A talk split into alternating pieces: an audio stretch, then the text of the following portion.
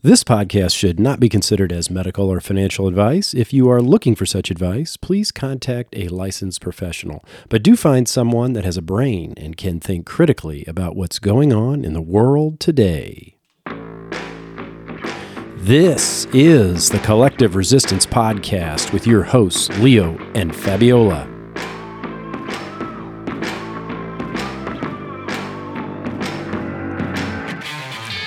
We will be discussing why we find ourselves resisting the narratives of the Common Collective, as well as why the Common Collective resists new information.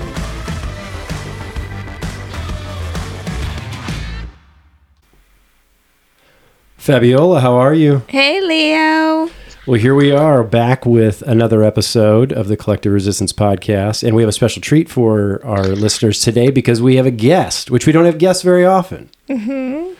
So, uh, so excited about this guest. Yeah, yeah. He's uh, somebody that we've been following for over a decade now. Yep. And uh, uh consider him a friend and uh, really enjoy the content that he creates. And without further ado, that guest is a man by the name of Robert Phoenix. And uh, he is a respected astrologer, blogger, what I would call a philosopher, and uh, to, to a certain extent is just a student of the human condition.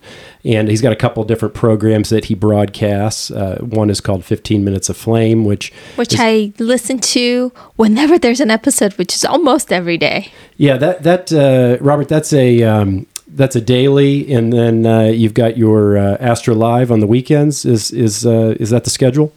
Yeah, so I do um, 15 minutes of flame Monday through Thursday, 12 noon Central Standard Time. I'm, I'm sorry, 9 a.m. Central Standard Time. Uh, Friday, I do uh, the Friday Farcast, and I usually have a guest, and that's 12 noon Central Standard Time. And then on Sunday night at 7 p.m., I do 11th House Astrology, and that's uh, uh, again 7 p.m. Central Standard Time. So six out of seven days. You work hard. Streaming. Yeah, yeah, that's a, that's a lot of content. There's a lot of content. We are typically a weekly uh, production, and that seems like it's next to impossible to uh, put together in that amount of time frame.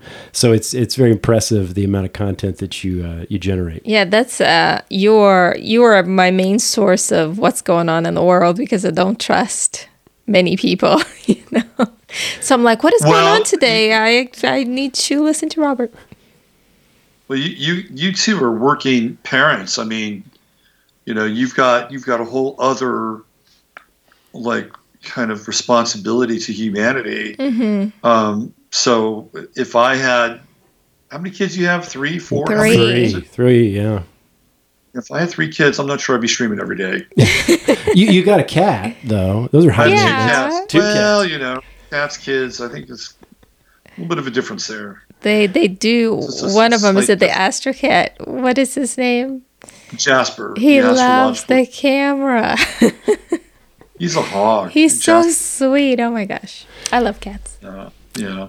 Well, you know, Robert, what we wanted to kind of dive in a little bit around um, uh, was was just obviously a lot of current events, what's going on. Um, I like to tell people though how we found you initially. You know, way back in the day, I was uh, uh, I had seen a, uh, uh, a a preview for the movie Prometheus, which, if people are unfamiliar with that film, it was a prequel film that was made in the Alien series, and uh, uh, I came across a I guess you could call it a review, but you you you really had uh, you know a pretty hardcore as- astrological approach to the review, and uh, um, it just blew me away. And I was like, wow, I had no I had no idea. You didn't know anything about astrology. I didn't know point, anything did about astrology at the time, and uh, then I I got you know in the habit of of going to your site and and reading the posts, and uh, there was one particular post which we thought was apropos here this week that that uh, it had always stayed with me,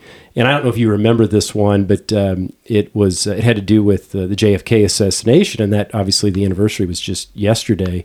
Um, Right. and that particular post was uh, you had called it um, let's see here the death of jfk hacking the timeline venus retrograde with mary Pin- Pinchot meyer and finding your tribe and that was nearly 10 years ago it was june 2nd 2012 And uh, what we wanted to ask you was that you know you kind of ended that uh, that post because and it really resonated with me because you were talking about this timeline hacking, you know, kind of between the JFK assassination and uh, what happened on 9/11 and whatnot. And you ended that with with the statement, you know, watch for more and more chatter about timelines in the technosphere.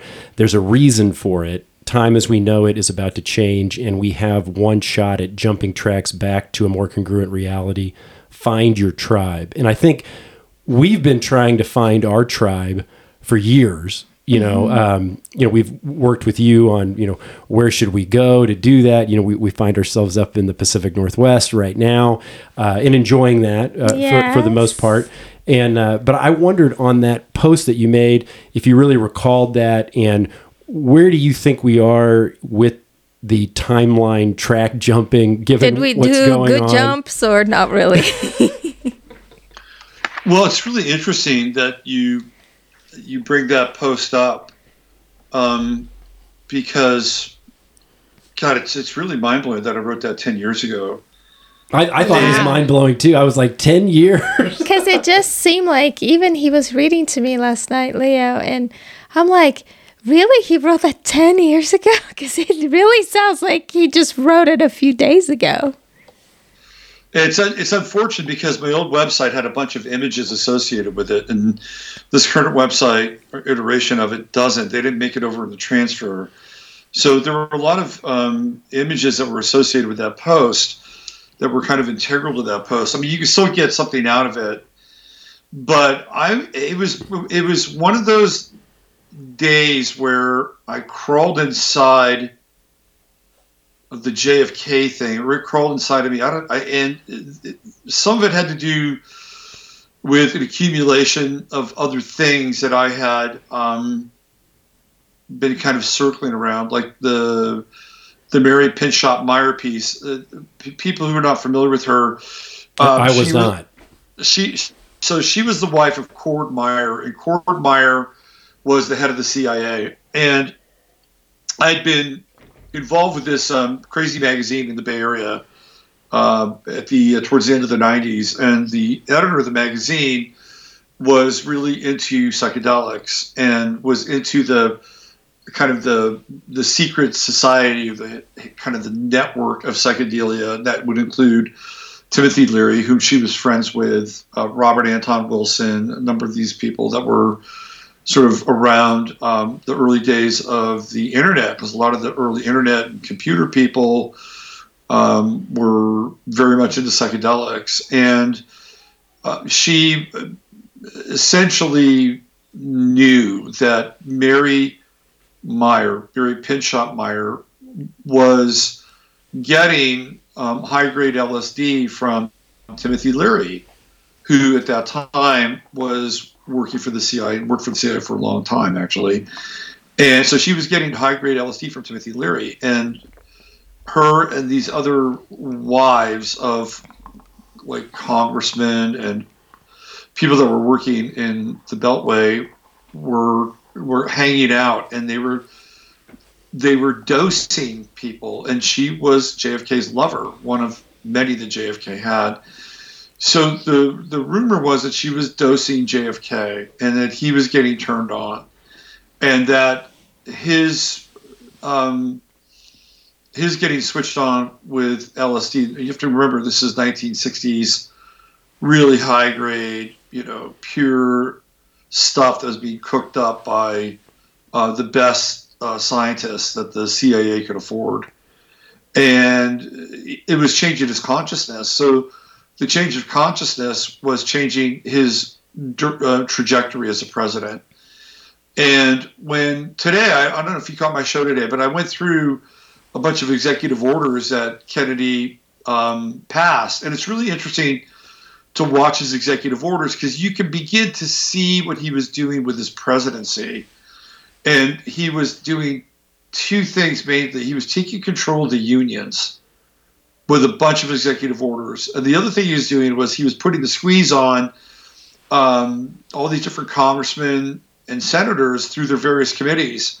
And he was running these investigations to see what kind of gifts, tax returns, so he was turning his administration into kind of like um, like a, a mini CIA or mini kind of Stasi inside of the Kennedy administration. It was very interesting to see him map this stuff out, take control of the unions, and then figure out who had dirt mm-hmm. um, inside of both the Congress and the Senate. But then that begins to change a little bit, and by the time we get into the late late 1962, early 1963, and you can also see, you know, during that time, like Kennedy's doing things for the Vietnam War, like he's instating the Purple Heart and all these medals. Like, why is he doing this?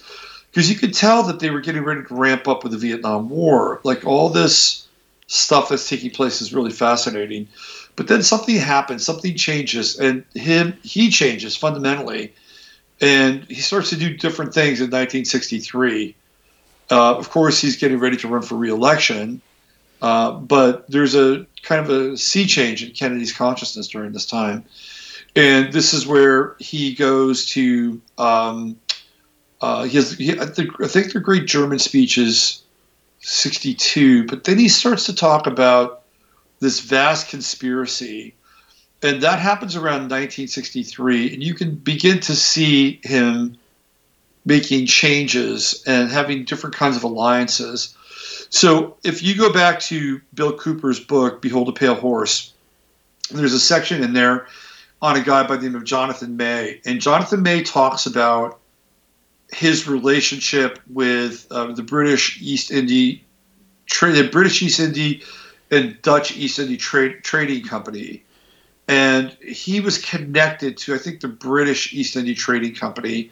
And these charters, and these charters were created a very long time ago, but these charters are kind of the foundation of how um, governments, treaties, uh, business deals, and corporations were this kind of central part of colonialism. Like it's all based on these charters.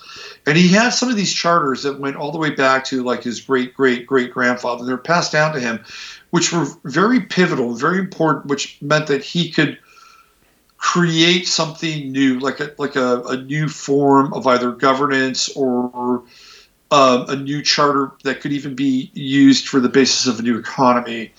And he was partnering with the Hunt brothers and John Connally, and Kennedy was involved, and it had to do with the state of Texas and basically creating a new dollar, right? So the mm-hmm. so Kennedy took the United States off the silver reserve, and um, you, you, can see that the money changes. Right, we go from silver dollars, like a dollar is a dollar, right? But the dollar is connected to the Federal Reserve, and you know, it is a Federal Reserve note.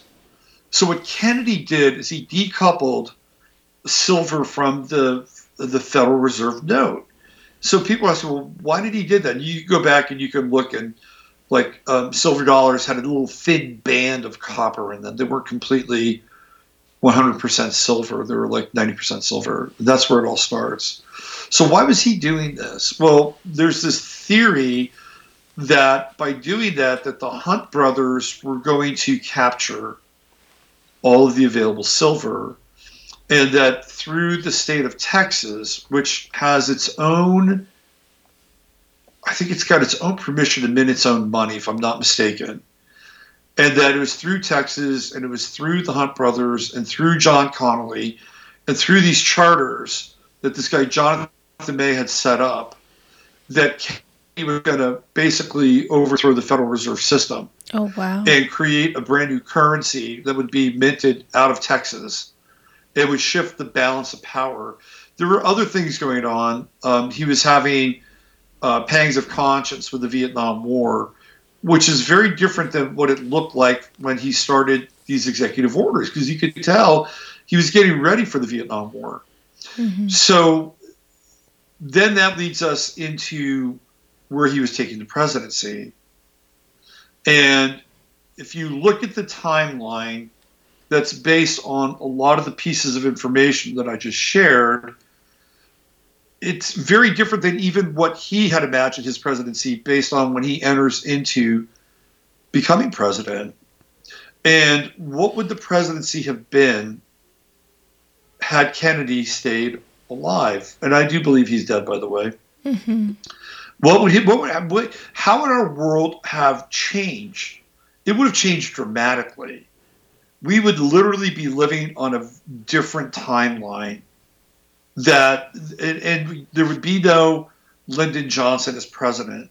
As a result of that, don't get me wrong, Kennedy was involved in the war on poverty and civil rights. You can see that in his executive orders, but it would never have metastasized to what Johnson was putting together.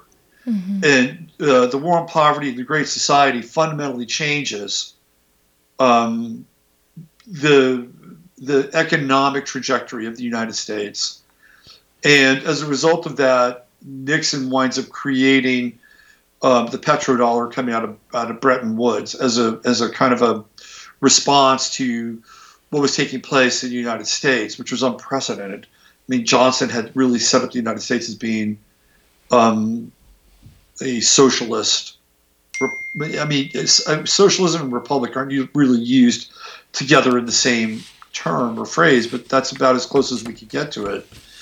So Kennedy was going to take us into a very different area, and the the, the balance of power was radically was getting ready to radically get shifted and altered, and and as a result, we would have been in a very different place.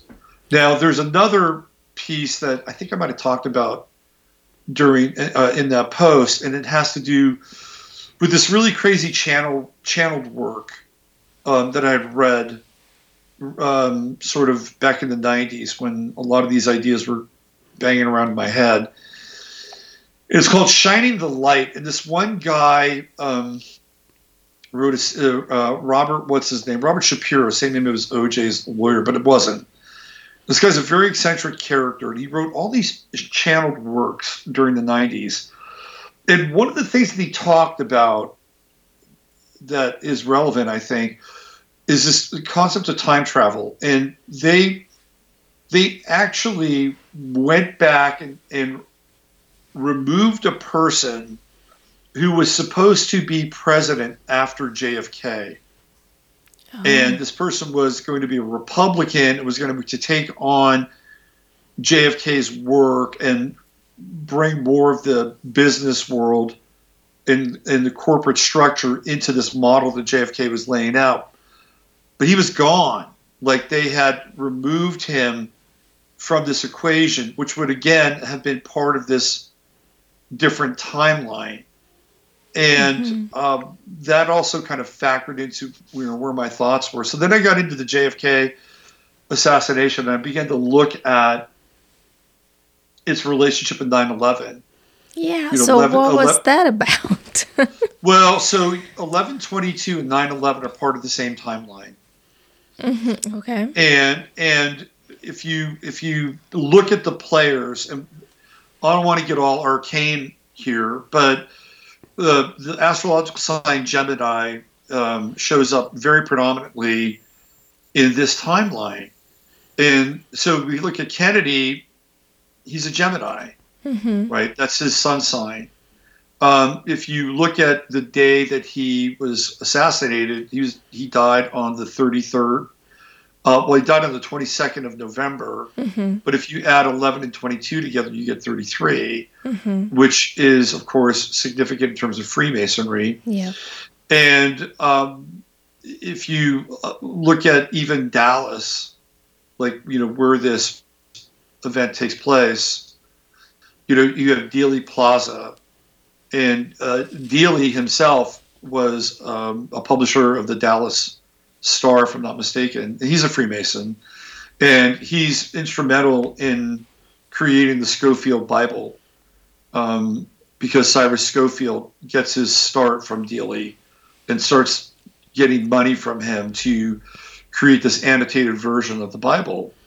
So Dealey is the very interesting player. It all happens on the 33rd degree parallel as well, which is um, a line that will show up with the assassination of his brother Robert F. Kennedy, which happens on the same line, and also Martin Luther King, which happens also on the same line. So, so what, these, they're taking out all the saviors of the world. Well, they're taking out these these these people that are are kind of connected in a very interesting way, and all that 33rd degree parallel. So, you know, I began to kind of drop into this world that was um, very interesting to me. And I began to look at uh, 9 11, which, again, when you look at 9 11, you're dealing with this Gemini symbolism because of the Twin Towers. Mm-hmm. And um, it's been rumored that uh, George Bush was the was the the head of the of field operations of the CIA in Dallas during that time, and so George Bush also happens to be a Gemini, and um, we look at the collapse of the Twin Towers, and you know who's the president during that time? Well, it's George W. Bush. Mm-hmm. So you, we're dealing with the two Georges. You know, again, these kind of mirror reflections are twins, mm-hmm. uh, and so my theory was that they had to collapse the twin towers in order to reconstruct the timeline because the timeline was essential because we were moving away. You mean the timeline they forked off? Yes. Okay. yeah, we, was it collapsing we were, yeah the timeline in my estimation was collapsing. Okay. And it had a lot to do with the internet the um, open information, open access, mm-hmm. technology, and uh, and reestablishing uh, some, you know, because there's a lot of these ciphers that that take place along the way. Like one of the reasons why Bill Clinton got elected as president of the United States is that there is a picture of him as a young man with Kennedy. Oh wow! So Clinton is president while this major uh, technological revolution is taking place at the end of the 90s. And I think things are kind of getting a bit out of control. Now, the Twin Towers were always meant to be taken down. They were they were created to be taken down. That really? Was a, that was, why yeah. why do you say that?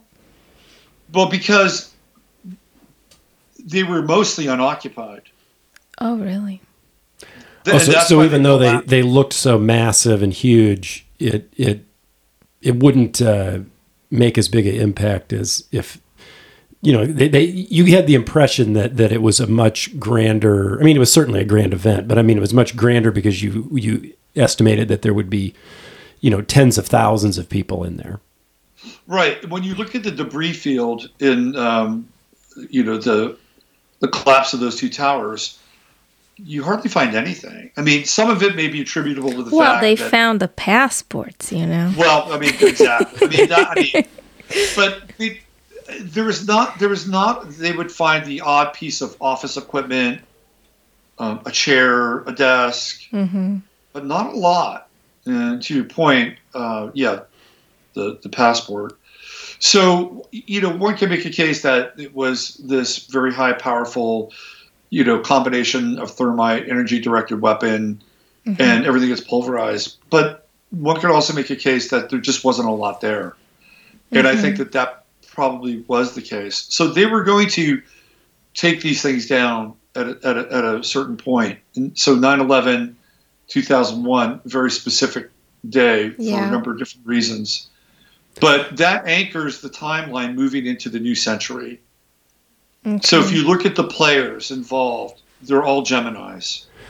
Well, and and the players is, is something that I wanted to to ask you about because if we look at now, you know, coming into this new, um, if you what you want to call it, this new grift or whatever, you this know, new that, event that, that, COVID is. You know, we we we see, you know, you know our background. You know, we uh, experienced vaccine injury. We've been in that world for a long time with, uh, you know, our, our son and and uh, uh, you know there are these these uh, individuals like like RFK Jr. Um, and it's just interesting to me. You know, I was just watching a a um, speech he gave. I think it was in Milan, Italy, just from earlier this month. I think on the 13th, and he was actually introed by Catherine Austin Fitts, who you know worked in the the original The Bush, Bush administration. administration. and and I like both of them. I mean, in fact. Everything they're saying, you know, and, and we've talked about this briefly, you know, you and I, everything they're saying is what I want to hear, but, you know, they come from these, these families or these administrations that seem so embroiled in this it's like is there a duality there that's happening? Because why are they able to exist in this this drama? Because they seem like they're really like the good guys, you know, doing good service, alerting people. Hey, because it seems like we see a lot lesser people. Uh, when, I, when I mean lesser I mean just not as recognizable. Um, we see them you know either get taken out or fully censored all the time but we don't see that with with people like them. I just wondered you know when we talk about the, the these personalities from from uh, back in these previous events to now you know h- how do you see that because it just seems it seems a little comfortable or i should say a little too close for comfort for me almost Well, I mean, if you look at the the, the Kennedy situation, you have um, two brothers and a son. I mean, all theoretically gone. Mm-hmm. So they, you know, one could make a case that they were taken out. yeah, mm-hmm. Um, right? I mean, an, an RFK. I, I haven't seen that video, but I've heard it's uh, quite good. Everybody keeps urging me to watch it. it, it's very uh, reminiscent of JFK, you know, of his uncle, and and uh, you know, if it wasn't for that the speech impediment that he has, I mean, he's he's a very very fantastic speaker. and, he- and he hits all the right notes. hmm Um, I think he's You know- suing Facebook, isn't he? You know, he's got a lot going He on. He has but, a lot but you know, lawsuits. he, he but has. getting A, back to your question, Yeah, getting, go ahead. getting back to your question though. So, like I talked about the Kennedys today, and the Kennedys were a crime family, right. Mm-hmm. and the Bushes are a crime family, Mm-hmm. and um, the Clintons are a crime family, Yeah. and the Trumps are a crime family. Mm-hmm. The Rockefellers, these are these are criminal syndicates. Yeah. and and you can see like uh, like just look at the, the the arc of the narrative in The Godfather. It starts off with Marlon Brando as the head of the uh, the, the, the that crime family, um, and by the time you get to uh, uh, Al Pacino, Michael Michael wants to go mainstream. You know, he he doesn't want to be a part of uh, the crime family any longer, right? I mean, and this is what happens. They all start off as crime families, and then they migrate into politics and business. They all kind of, you know, go straight, right?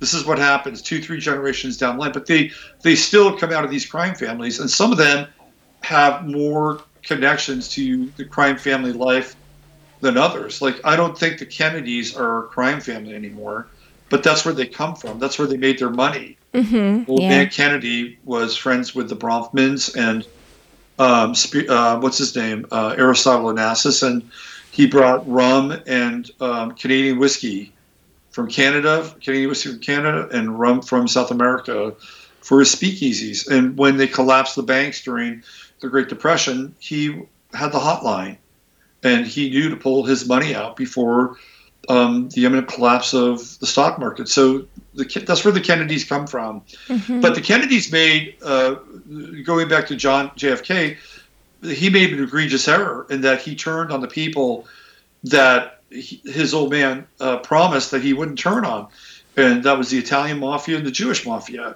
and he turned on both of them, Mhm. and and that was another part of his undoing, right? So, so Is is that who take? Um, I have watched something on Gaia in the past saying that it was the mafia that took took him down, and I always it thought, was, it was it wasn't just the mafia. There were a number of groups involved. It was a very collaborative effort. Mhm, okay, It, it would Israel have to be. Yeah. Israel was involved. The mob was involved. Um, the CIA was involved. There were other vested interests. Uh, Lyndon Johnson was involved. He hated him. yeah, He hated Kennedy. So, so I guess the answer to your question is why do some of these people not get taken out? Well, well, the Kennedys got taken out because they they cross people over. They you know they're but they're they're crime families, and that's why they don't get taken out. Okay. Um, and they all have dirt on each other, and they all intermarry um, for the most part, and that's what happens. Uh, I hope I answered your question. Yeah, yeah. I mean, it, it's just one of those things. We we had a um, a friend uh, ask us, you know, like, how do you know what where the truth lies? Meaning, how do you know what you want to kind of talk about and or adopt what into your story? What is real and what is synthetic and what is the actual timeline or are they all possible?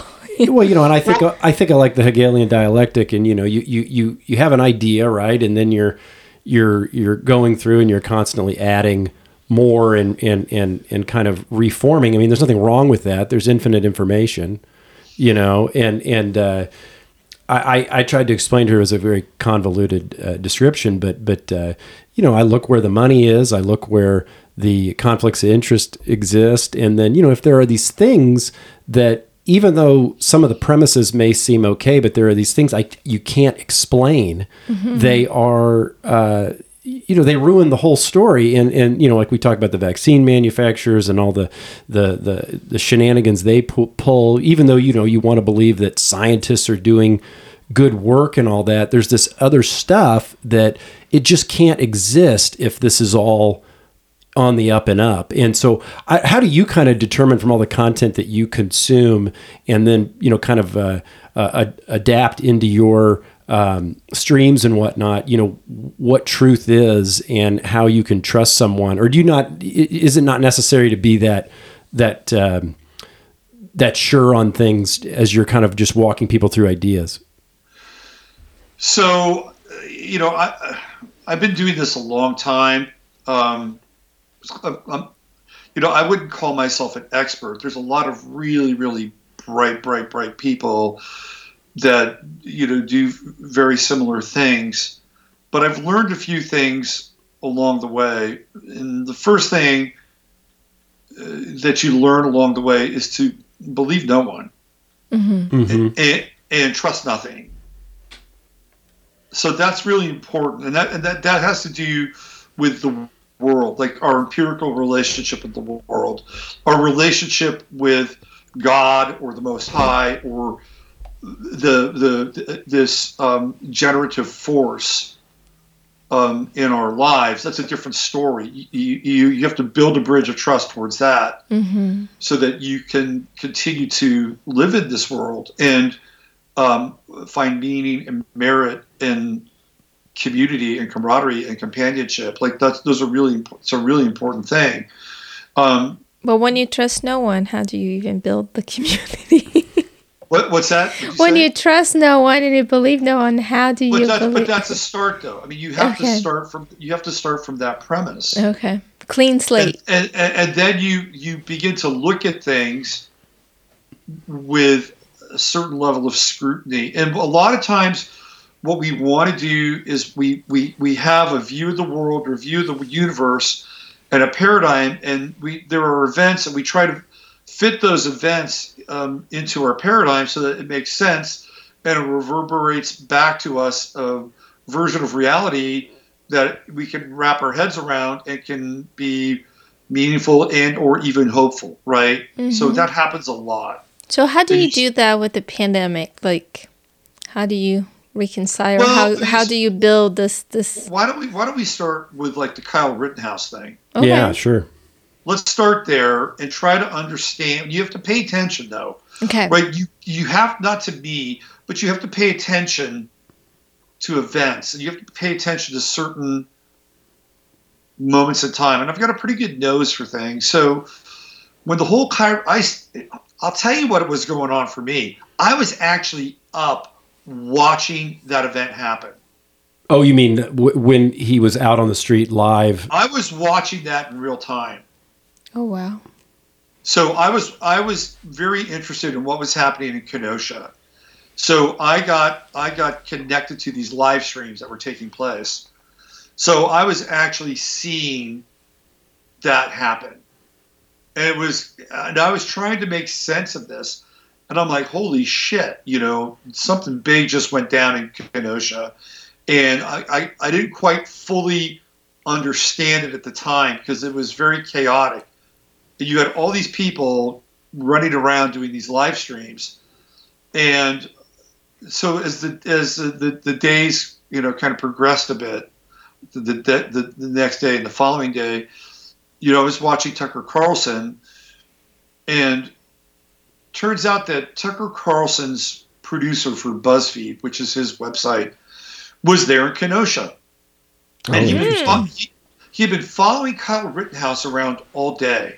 Yeah, because there was all these pictures of him, you know, scrubbing uh, graffiti and then being Yeah, yeah, being a yeah, yeah, medic yeah. and all this stuff. Yeah, so they're building they're building a a a, a character arc for Kyle Rittenhouse. This is what they do in movies. They build a character arc and a narrative. So you begin at the beginning of a movie, you get to see somebody, and over the course of the movie, you watch them, right? You watch them. They do this, they do that, they do this, they do that. You relate to them, or you hate them. If they're a hero, you relate to them. If they're a villain, you hate them. But they're establishing a narrative and a character arc. And that's what they were doing all day during that day with Kyle frickin' Rittenhouse. What do you get? Well, he cares about the community. He's cleaning the walls. He's taking the graffiti down. He's there as a medic. I mean, all that stuff is happening, right? But then it gets really weird because this guy who's the producer of BuzzFeed is right there. He's like right there when Joseph Rosenbaum uh, is chasing Kyle Rittenhouse and gets shot, and he's the guy that's applying compression to Joseph Rosenbaum. like, really? Yeah, a little convenient. Just happens to be there. And if you look at the staging of the event, you can clear. And by the way, there's plenty of, of footage with Joseph Rosenbaum. Like he was starting fires and dumpsters, and you know he was being an asshole. And like, oh well, there's another character arc that's being built. You got a bad guy, you got a good guy, and it's all there. And then you see Rosenbaum throw something at him in front of the convenience store or whatever. You can see them. It's all night vision. He's running down and looks like maybe he, you know, um, throws like a, I don't know, uh, like a flare or firework or whatever. at Kyle. Kyle thinks he's um, in peril. And then they disappear behind these two cars. Yeah, they're out of view. Yeah, And that's where you hear two bangs. yeah, it's No, yeah because they're in the wide open. Right. You know, parking lot, and nothing happens. And as soon as they get out of view, and by the way, there were like Exactly. there were like eight camera angles. They were flipping through them at the what, and not one of them really has what's going on in the cars until after the fact when other people walk up on it after the shots have already happened. Oh wow. Exactly. Exactly. So you hear two shots. Um, Tucker Carlson's producer just happens to be there. You, it, the other thing is you don't really see a lot of flashbang. That's the other thing. Like if you have two guns and they're being fired, you will see a flashbang. Mm-hmm. You do, do see a flashbang briefly, but it's not coming from that area. If you go back and watch the videotape, you'll see a tiny flashbang come from outside the cyclone fence on the other side. Yeah, I think I Now- had seen that that clip. Now that's almost like the grassy knoll thing, right? now, now I don't know if uh, if Joseph Rosenbaum actually dies. I don't know that for a fact. Right. They say he does, but then you see Kyle Rittenhouse emerge, and he's out running to try to find a medic.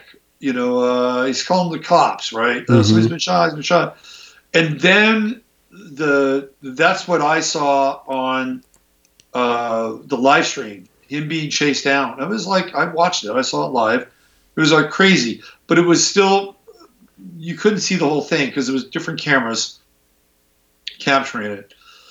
And, and then you have uh, the guy who drop kicks him. Um, you have Huber who hits him with the with skateboard, like a- skateboard, and then you have Rosenkreutz who supposedly has a handgun, which nobody really talks about, right? There's a hand. He's got a handgun. So he um, winds up. If you uh, again, you know, I don't know what your um, experience with with firearms is. Not not too deep. Yeah. Uh, you know, fire a shotgun at at some uh, clay pigeons. But- that's but- about but it. I'm, but, but I'm telling you to be able to recover, recoil, fire, especially with accuracy, it's no easy feat. hmm Now, if he did have a shotgun, which by the way would have been illegal, um, he could have got he could have just fired a gun and could have cut him in half, or Right. you know really stopped him. But we're talking about an AR, and those are pretty well placed shots. You know, fire under pressure. Not everybody can do that.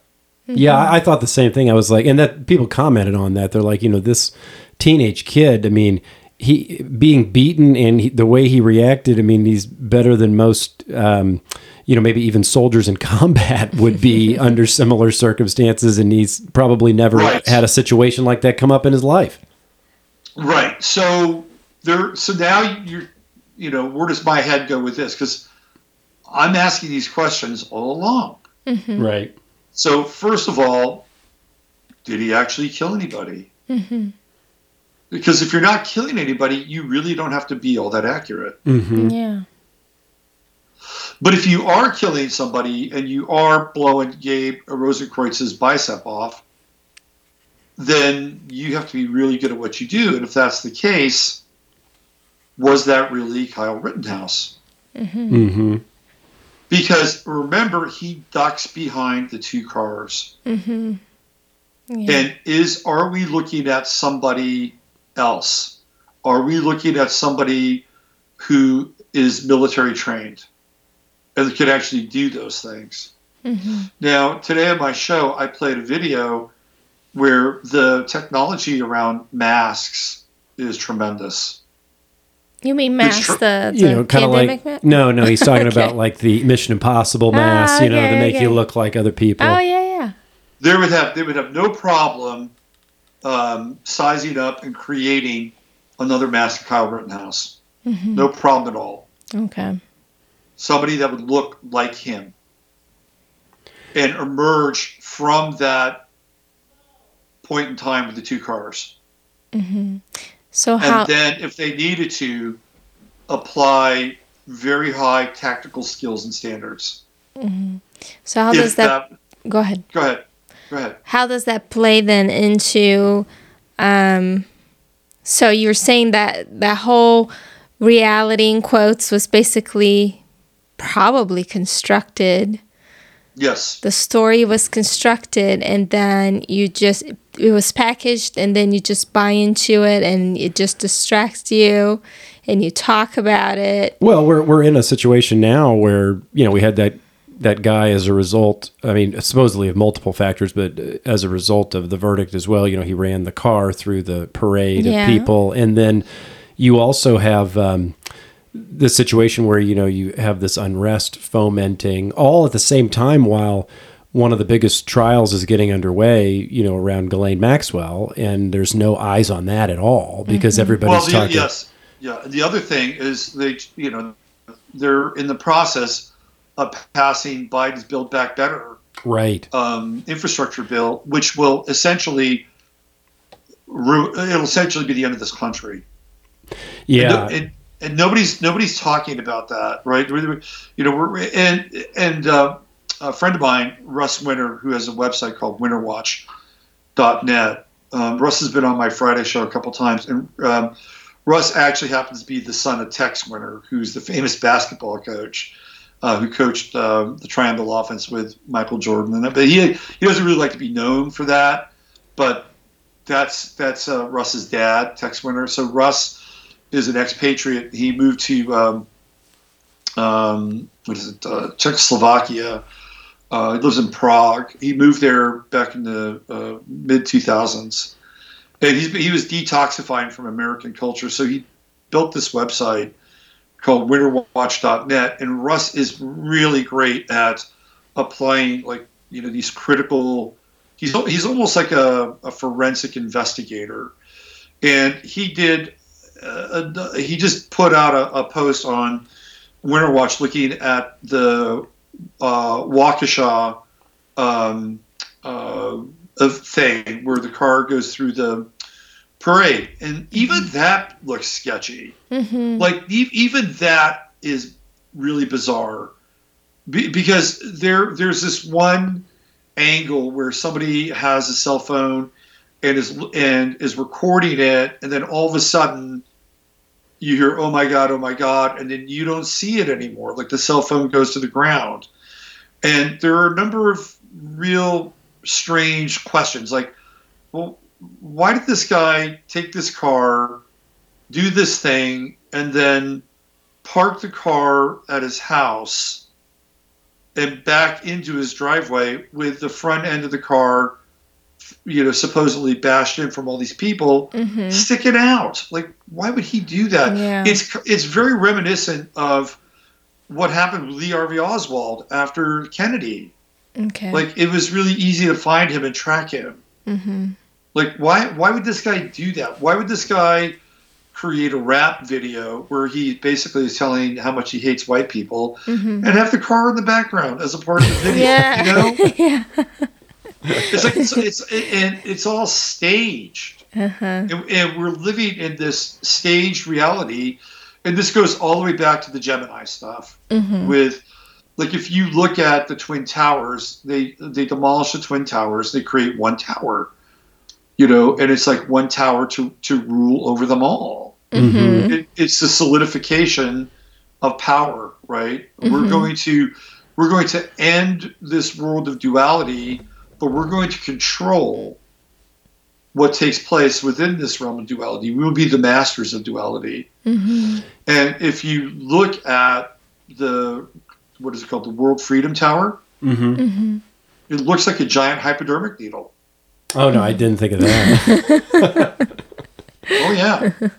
But you know, one thing I wanted to make sure that because I know we have limited time with you, and, and I wanted to to make sure we got some uh, commentary for you on. You know, we've been consuming a lot around uh, you know the metaverse, cryptocurrency, NFTs, blockchain. Uh, I, I I've heard you speak a little bit about it on on uh, one of your programs recently, and and um, I can't remember though. Um, where you mentioned maybe you've gotten your content. We've been we've been consuming this Alison McDowell. I don't know if you know who she is, um, but uh, uh, she's She's in Austin all the time. It looks like. but she she's really dove in as a as a researcher and uh, um, you know putting all these things together as far as the the technologies that are being developed, the studies that are being done, the the where where the funding's coming from, all this stuff, and it's really.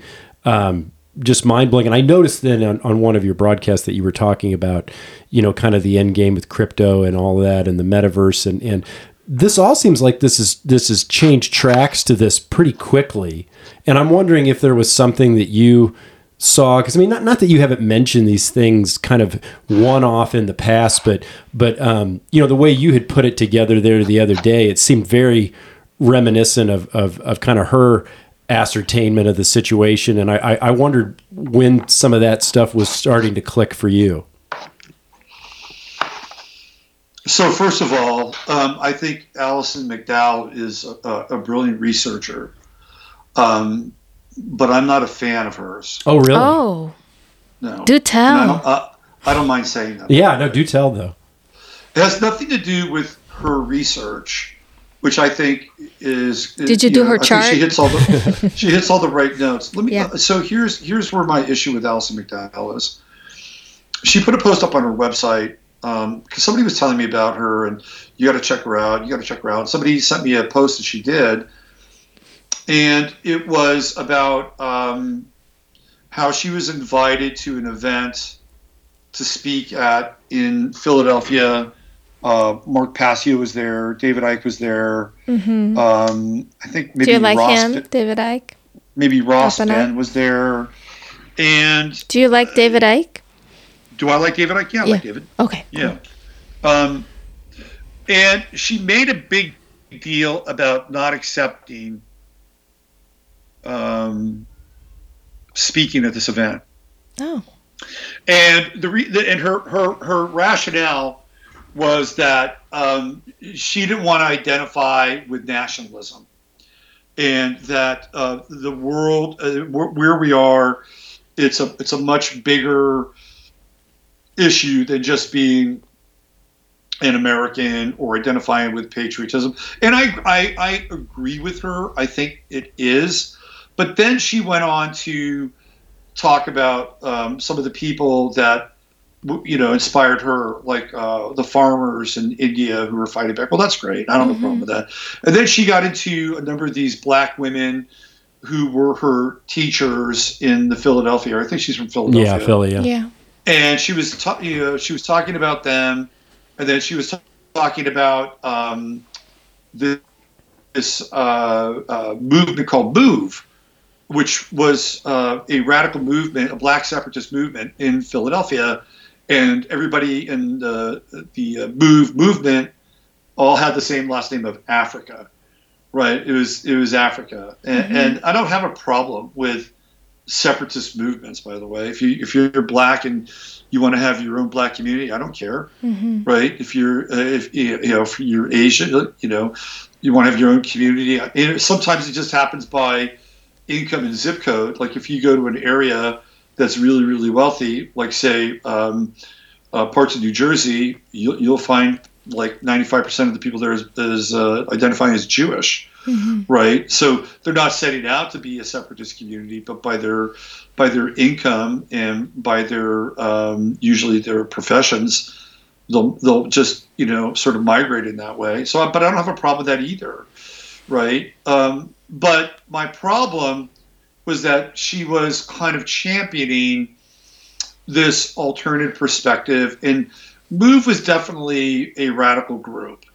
Like they were intent on you know taking down the system. And again you know there are parts of the system that aren't necessarily great. I don't I don't- you know there, there are parts of the system that need to be taken down.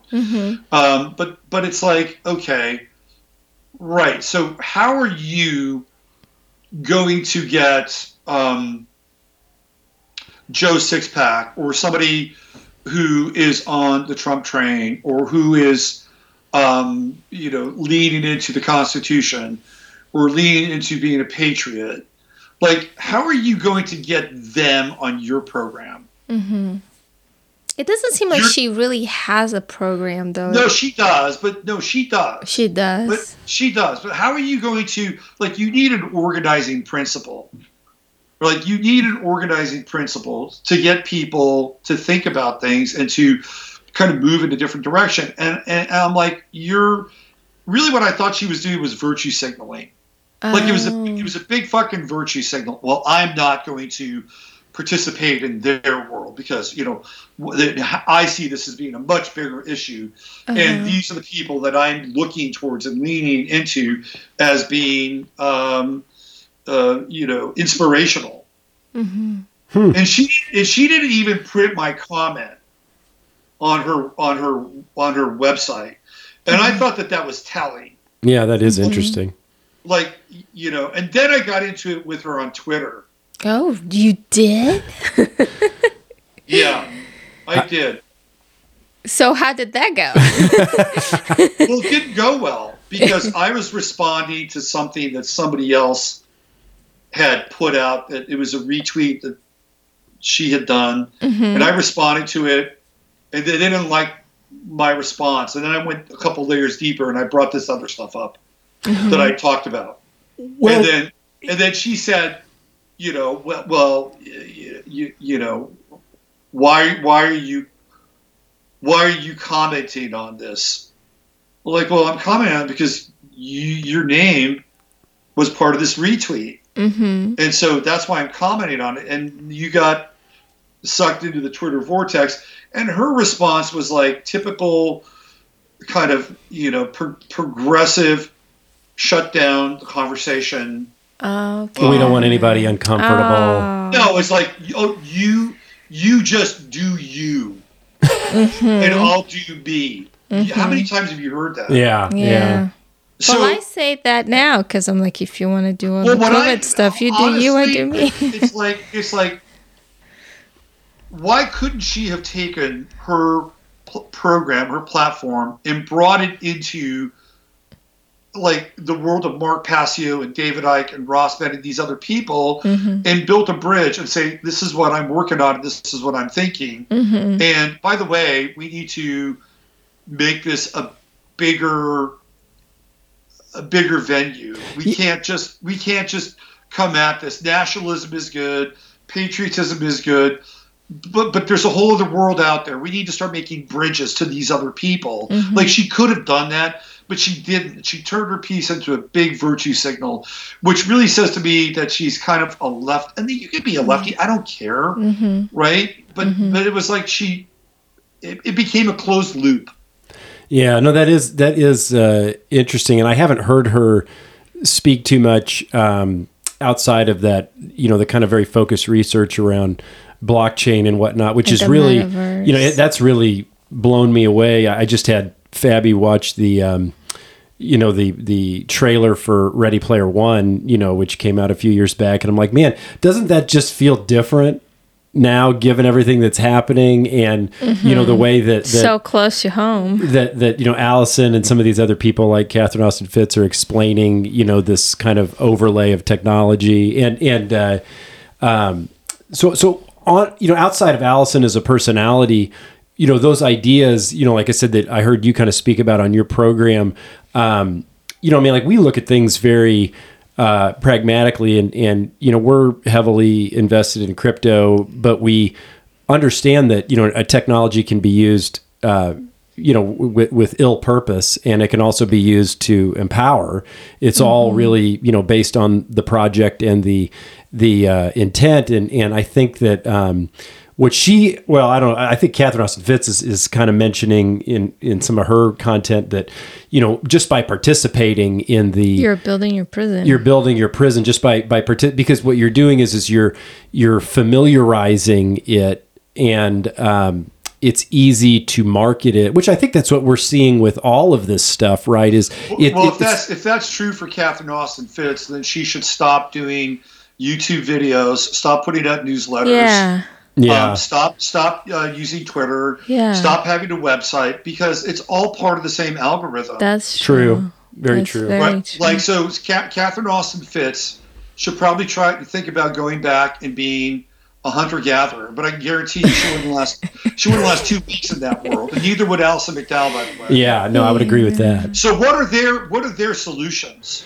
Well you know catherine austin fitts is more trying to uh, Well, a- Alison has no solution. yeah she has no solution She just says Right, right. this So is there's no- just yeah, this is just so you are aware that these are the crypto part is a use case, but you know everything that goes with it is kind of like you know the pandemic, the the vaccine passports that you're supposed to be vaccinated, so nobody is getting sick. You know, so let's do this so that nobody's sick.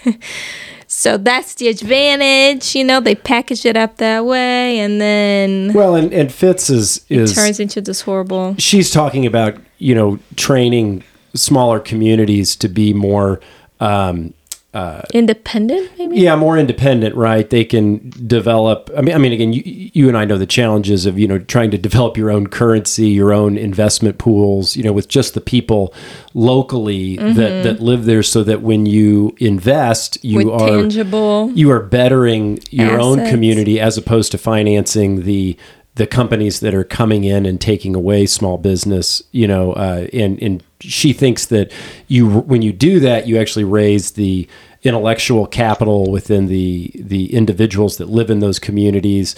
And uh, uh, you know you create a more marketable society for that immediate area that you're in. So you know you're farming locally you're buying locally. It, it's kind of the buy you you know buy american mentality literally in a microcosm type of way. And she says that you know they've done the modeling on that and the the the growth potential is is is really off the charts. But obviously it's a different paradigm than anyone is used to. And and uh, Nobody trusts, you know, as we go back to trust, nobody, you don't trust really doing business with your family or your friends. So, you know, because it gets sticky and complicated with the relationship. Yeah, because she, she she used the example specifically of she had three friends, you know, that lived in the same community, and one was was uh, uh, you know fi- financing their business with a credit card, and then another one was invested in the bank that happened to be the owner of the. You know, they they, they were Uh-huh. the bank that owned the credit card the other guy was using, and so you know the the uh, uh, the money that was being changing hands that was you know being kept by the financial institutions was you know the arbitrage on it was crazy. You know they could have kept that all in house and done it you know for just a matter of, of single digit interest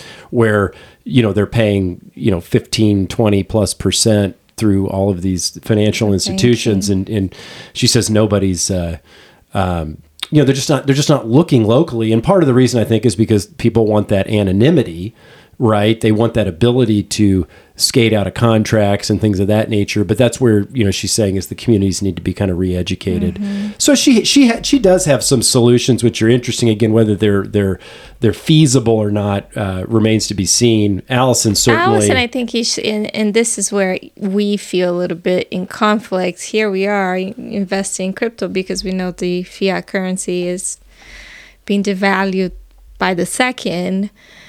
Uh, you know, how do you, where Well, do you so, stand yeah, there? yeah. Well, so I mean,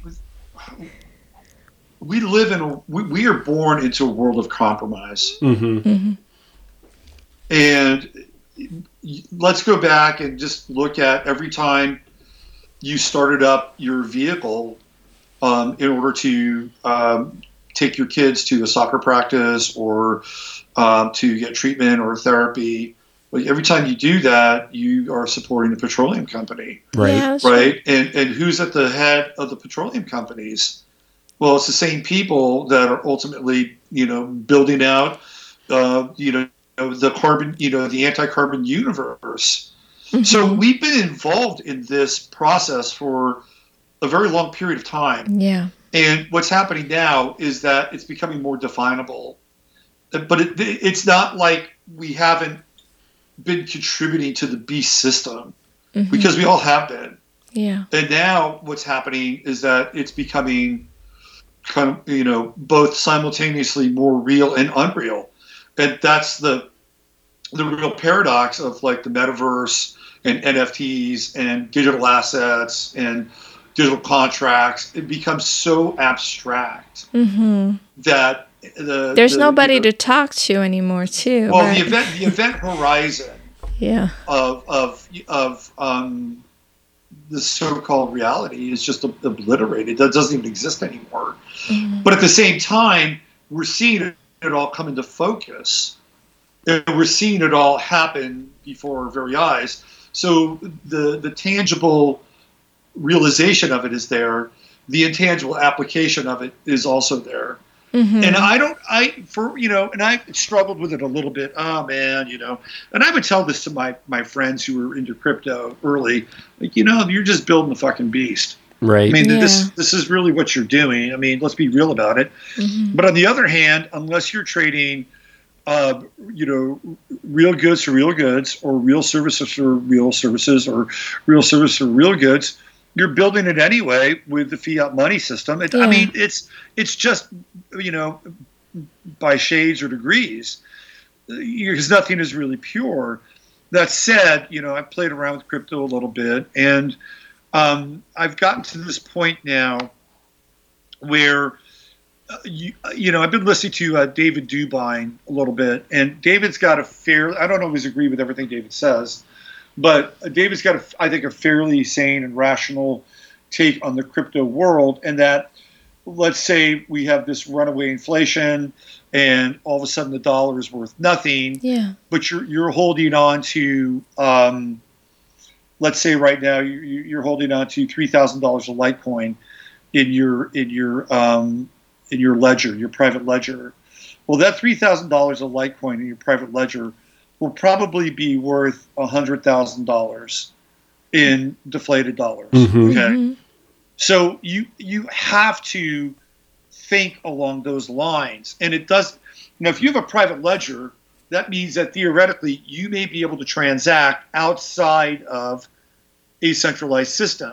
Mhm. And when if you look at the latest version of The Economist, you know there are there are four um, cryptocurrencies that are highlighted on the cover of The Economist. They're Litecoin, they're Cardano, Ethereum, and Bitcoin. So are these being chosen Yeah. by by the The by banking uh, institutions by the banking whatnot, yeah. institution? Probably. hmm They all, it all makes sense. Cardano is a private coin. Litecoin is fast. A lot of yuppies, boomers use Litecoin. Amazon's about to adopt Litecoin. Of course, Ethereum is sort of the the, the smart money, you Mhm. know, bridge capital application of transfer. And then you have Bitcoin, which Yeah, is the Coca Cola. Yeah. Right. So yeah, that makes sense, right? Are all the other tokens going to go away? No. hmm They won't go away. I don't think they'll go away. Will you be able to trade them in a centralized system? No, probably not, hmm because a centralized system will be defined by the banks that adopt them. And by Yeah. the way, all those banks they want to go away. They They don't want to have. do? You know, they do. They don't want to have branches. They So- don't have to. They so- don't have to pay for employees. They're done with that shit. So you really see this as being a an anointing moment of coins like those ones we we mentioned, and then there's going to be like a you, you just can't off ramp uh, with any of these other ones. You're just you're just stuck with them as digital assets and can never convert them back to. Uh, uh, you know the dot, the fiat or anything like that. That's what you see as a Well, so so they will go. They will go to a gold-backed currency. That is You, gonna you, when you say there, you're talking about you know what Catherine Austin Fitts Yeah, the calls Mr. central- Global or the central banks or yeah, you, you, it's the Rothschilds, the Rockefellers, Mm-hmm. the, the the goldsmiths. Right, these are the people that have been controlling currency for a long time. Mhm. They will go to a gold-backed currency. Um, the gold-backed currency will be connected to uh, cryptocurrency. okay. Right, you'll have a crypto, gold-backed crypto. What hap- What's going to happen with gold then? Yeah. Well, gold will have a spot price, and guess what? You're going to have to sell your gold. okay. You will have to sell your gold, and if you have a bunch of gold, well, it- it'll be converted into the new currency, hmm and you'll be better off because your dollar. Let's say you had um, hundred thousand dollars in fiat currency. Like your hundred thousand dollars in fiat currency will probably be worth about hundred dollars hmm But in the United States, right? In the United States. but then other you'll, you'll you'll be in that be- be- centralized uh, that Well, centralized you will- crypto, well, if you if you have gold, yes. right? because you will not in that system you will not an individual will not be allowed to add or hold gold mm-hmm. So that's where you you think where do you think this is all going then and why is this consol why is this so important for these people, you know, or whoever they are?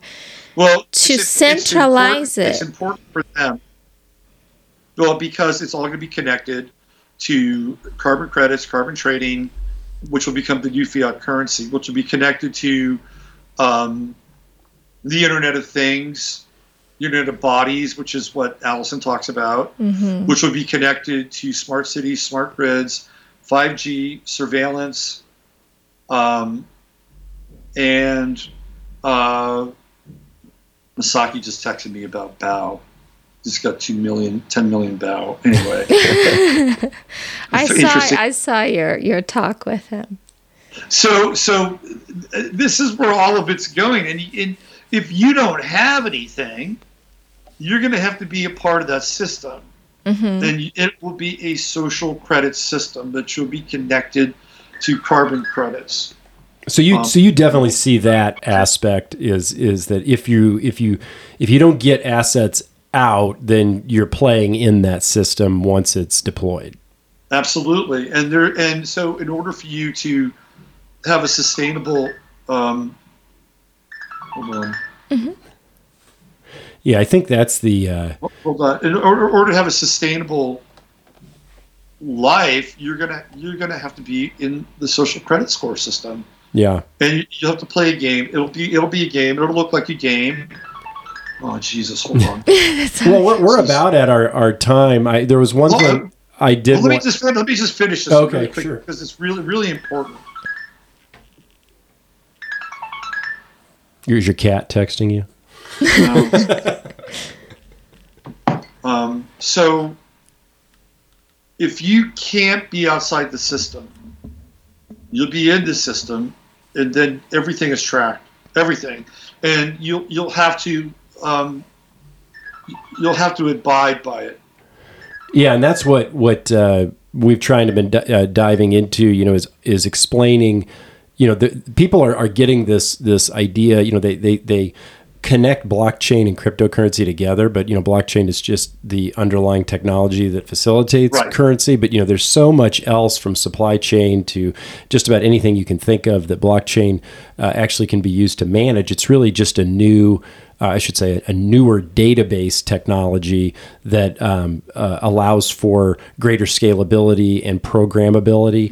And so, uh, you know, I, I work in that space, and uh, uh, even me, it's it's hard to kind of wrap my arms around how broad uh, blockchain technology can be utilized. And I think that's what some of the stuff like Alison has talked about, you know, where you're literally manipulating behavior based on how the program in the smart contract works. And that's the, the new frontier is that they don't need to have large task force task forces of humans to you know review and and look at uh, uh, behavior and all of that type of stuff. You know they don't need a a um, uh, what was that movie with Tom Cruise the uh, the police force that was looking at pre crime or whatever. Uh, Minority Report. yeah, no, Minority I- Report. No, it's all, all that stuff is going away. I mean, you, you, yeah, it's it's it's going it's going away. They don't need as many bodies. They don't need as many eyeballs. Um, lawyers. I was watching the the, the talk that Jordan Peterson uh, gave, and he, he was talking about how lower level lawyers are starting to lose their gigs. Mhm. Well, why? Because you have the internet and people can learn about law. Yeah, Smart true. contracts will eliminate the need for a lot of lawyers. hmm It's just the way it is, right? I mean, it's going to happen. Not all of them, but a lot of them. hmm And and our behavior is being modified all the time anyway. Yeah. Like we're, we we've been living in a Skinner box, you know, Yeah. since since the Great Depression For a long time. with behavior modification.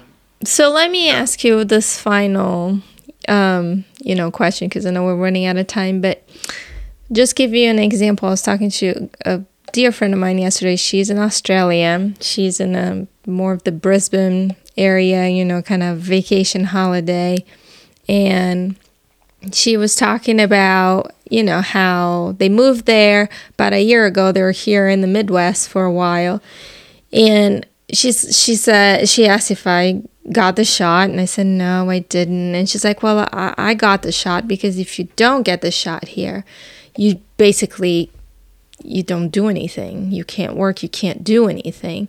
And but she seems really happy, and her family seems to be thriving. Her boys, you know, she has two boys, and they're really thriving and just living life.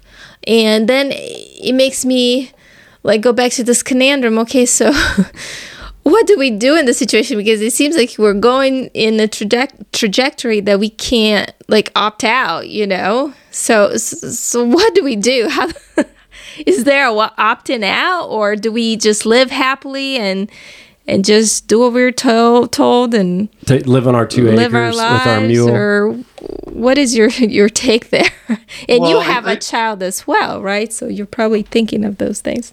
I, I do, I do, um, and uh, I'm going to be seeing him this week, and I I'm concerned about his future, hmm obviously. Yeah. Um, but I feel like, you know, we're in this great adventure in a lot of ways. This is this is a great adventure, and we're i- i- we're in a we're really in a movie, hmm and, and we're in we're in this dystopian thriller right now. hmm Yeah, it's, it's hard to even watch it a Netflix show, honestly, because it's so crazy in the real world. Right. Why, why need that? We're in a dystopian thriller right now. hmm And I do believe that there are a number of things that can happen that are that are outside of the script. And to me those things are interesting and they're they're wild cards that have yet to be played. And one of the things is we were kind of as I go back through our conversation, I was thinking about um, you know this idea of being a pioneer hmm and we're going to go into this period astrologically when Saturn goes into Aries and Neptune goes into Aries. And anytime a Saturn and Neptune conjunction has happened, um, we can see historically that a form of socialism has taken root. Oh, nice. So, for instance, when you look at the uh, Bolshevik Revolution, Saturn and Neptune were in conjunction in Leo during that time. hmm So, we're headed into that area, When is that happening? Is that soon? 2005. Um, Oh, it happened in 2005, so you said. Yeah, it'll Okay. happen in 2000. It'll actually end in 2005, beginning of 2006. Okay. But but at the same time, when we look at that Aries energy, Aries is all about being a pioneer, and it's all about doing things on your own. And there's, I think that's really going to be the time when people get separated out, and you're either going to be a part of the system with the Saturn Neptune conjunction in Aries, which to me really screams deeply totalitarian. Like when you think of Aries, you think about control, and you think Mhm. about you know the the the force of will, right? With through Mhm. Aries and Saturn. Mhm. Saturn's at its detriment in Aries. Mhm. So uh, so, but at the same time, Neptune softens it and makes it. Um, how do I say this? Palatable Yeah, I was going to say palatable. Yeah. palatable, right? It's kind of like you know, the, the there's the, the there's the Brave New World model, which is you know based on soma, and and people being slaves to their own um, leisure and slaves to their own convenience. Mhm. And then there's the boot on the face um, Orwellian model. And to me, the the you know Saturn Neptune is the consummation of both. So you have both of them coming together, where where people are are really opting in for their own um, le- um, leisure, pleasure, and slavery together. Mhm. Right? It's the most yeah. seductive version of it Yeah. That is and so yet true. people who are smart enough and will hold out will have to do something else and they will have the impetus to um, branch off and create something new but it, it will definitely be outside the system. You're not going to be able to buy or sell inside the system. Mhm. you just won't unless you are willing to be tracked from you know the moment you get up to the moment you sleep. And i don't think there's going to be a lot of negotiation in that realm. Mhm. But you think I- it is possible, even with all the surveillance. You know, you have cameras everywhere. You have your phone. You have drones. you- Your TV. Or well I, like I, I think i think of humans as being incredibly subversive you know we are a subversive species and we can be creatively subversive Mhm. like just look at this whole idea of memes hmm memes are creatively subversive. You know, let's go Brandon is creatively subversive. yeah. Think about that, right? Yeah. And that's and, and and and it's really in a lot of ways minor, but what happens when humans really get motivated to be creatively subversive? They they innovate. hmm Mhm. They do things that are different. Mhm. And this They is where adapt. We this is where ultimately we will go. Mhm. and it's through that creative subversion that the new evolution of being human will emerge Okay. Yeah. and, and it has to Does that sound Because- exciting to you? yes it does it does sound exciting because that's where our creative and our spiritual potential is Okay. but it's not exclusive of technology by the way Mm-hmm. Well, and I and I think that um, what we've learned in this, you know, just kind of uh, venturing out and and uh, you, you know, like you like you pointed out in your your post from ten years ago, you know, find your tribe. You know, that's been a constant uh, uh, quest. But you know, when we do find tribe members, I mean, they're they're fantastic tribe members. You know what I mean? And and uh, yeah that's something that you know if we were sitting on our butts you know watching netflix every night and and not doing this Yeah. then we wouldn't have those relationships. You know we'd have a lot of shallow relationships where we're just you know drinking wine and laughing about um, you know Trump or, or whatever. You know what I mean? Just just just very shallow. And and we're we're talking about real things with people. And to me uh, that's what I want. You know, that's what I'm going for. So even all even though there's all this static and this noise, when it's good, it's really good. But you can't do it without technology. So I think you're absolutely right. And, you know, I've never met um, you and Fab in person. You know, we've Skyped and, you know, we, we've, we've done some stuff, but I would say that you're part of my tribe and I'm part of your tribe. Yeah. Yeah. And, you know, the, the challenge here is that we, you know, you know, and maybe Alison McDowell, um, you know, would agree with this is that, you know, we have a virtual tribe. Mhm. and in you know whether it's intentional or not i mean this is the world that we've been moved into because i don't live in idaho and you don't live in texas yeah. Mhm. so we, we can't we can't um, you know collaborate on things but but that said i i think there's still a lot more room to grow and hmm I'll, I'll end with this because I think maybe this might be helpful for people that listen to this. Is um, what, I think it was around uh, 2011, and I was I was at this uh, hot spring in Northern California, and I've been soaking in these hot springs all day. hmm So um, I came out of the hot spring, and I was walking up this kind of uh, little dirt dirt path road, dirt trail to my car. And the hot spring itself is in a fairly remote location. You can't you can't get on the internet. They have no Wi-Fi at this hot spring. Barely have I think a cell phone signal. Barely. hmm So I remember walking to my car. It was hot. It was very quiet, and I, and I and it wasn't like I had this overwhelming vision of like being overcome by something. Um, but I did have this very strong and palpable sense of the future, and it had to do with nature mm and and and I had this very strong feeling of living in a world where there was a lot less people. Wow. And it's like, oh, gee, look at that. Okay, well, that's kind of starting to make some sense. Mm-hmm. Mhm. And I also had a sense that there was a lot less technology in the world. Oh wow. Like, like, and we were living in this primordial um, environment. And the, and the and the phrase that came into my head was that God had reinserted itself into nature.